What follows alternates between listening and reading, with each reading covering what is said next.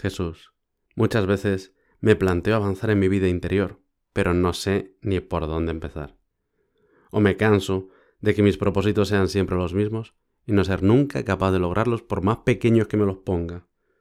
O también estoy ya un poquito agotado, Jesús, de que cada vez que voy a la confesión tengo que pedirte perdón prácticamente por las mismas cosas.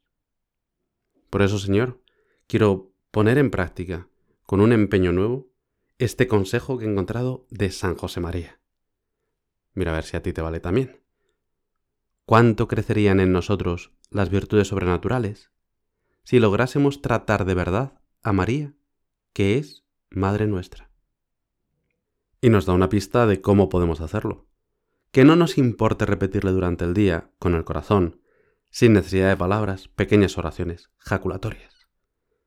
La devoción cristiana ha reunido muchos de esos elogios encendidos en las letanías que acompañan al Santo Rosario, pero cada uno es libre de aumentarlas, dirigiéndole nuevas alabanzas, diciéndole lo que, por un santo pudor que ya entiende y aprueba, no nos atreveríamos a pronunciar en voz alta.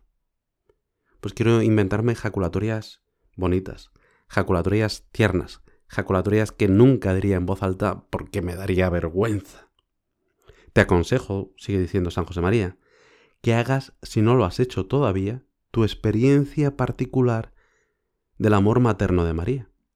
No basta saber que ella es madre, considerarla de este modo, hablar así de ella. Es tu madre, y tú eres su hijo. Te quiere como si fueras el hijo único suyo en este mundo. Trátala en consecuencia. Cuéntale todo lo que te pasa. Honrala, quiérela. Nadie lo hará por ti tan bien como tú si tú no lo haces. Te aseguro, concluye San José María, te aseguro que si emprendes este camino, encontrarás enseguida todo el amor de Cristo y te verás metido en esa vida inefable de Dios Padre, Dios Hijo y Dios Espíritu Santo. Sacarás fuerzas para cumplir acabadamente la voluntad de Dios. Te llenarás de deseos de servir a todos los hombres. Serás el cristiano que a veces sueñas ser, lleno de obras de caridad y de justicia, alegre y fuerte, comprensivo con los demás y exigente contigo mismo.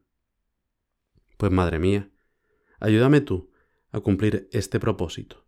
Acércame tú cada día más a Jesús, tú que eres capaz de acercar al Señor hasta aquellos que no solo no le buscan, sino que incluso le rechazan. Siempre me ha conmovido y me ha animado mucho lo que escribió el cardenal Tarancón, que fue obispo de Solsona, arzobispo de Toledo, y finalmente cardenal de Madrid, pues con ocasión del séptimo centenario del escapulario, escribió una carta pastoral desde Solsona, en la que cuenta lo siguiente. Dice, era el mes de junio de 1938, es decir, en plena guerra civil. Tenía que asistir espiritualmente a unos condenados a muerte. Había uno entre todos que llamaba poderosamente la atención. Fui allá, muy atentamente estuve hablando con él un buen rato. Pero mi desilusión fue terrible cuando después de hablar con él por más de media hora, me dijo estas palabras textuales. Mire, padre, yo le agradezco sinceramente lo que usted está haciendo por mí, pero le suplico que no insista. Desde ahora le puedo asegurar que no he de confesarme. Quedé aturdido de momento sin saber qué decir, pero inspirado sin duda por la Virgen María, me atreví a proponerle. ¿Me haría usted un favor? El que usted quiera, me contestó, con tal de que usted no me confiese.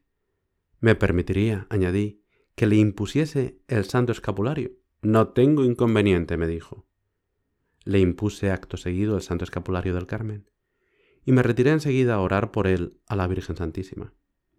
Aún no habían pasado cinco minutos cuando aquel hombre se me echó encima llorando inconsolablemente y me decía, quiero confesarme. La Virgen me ha salvado. Ante el asombro y la admiración de todos los presentes, se confesó, sin dejar de derramar lágrimas. Tú, Madre mía, como todas las madres, nos facilitas el camino, y en nuestro caso el camino hacia el cielo.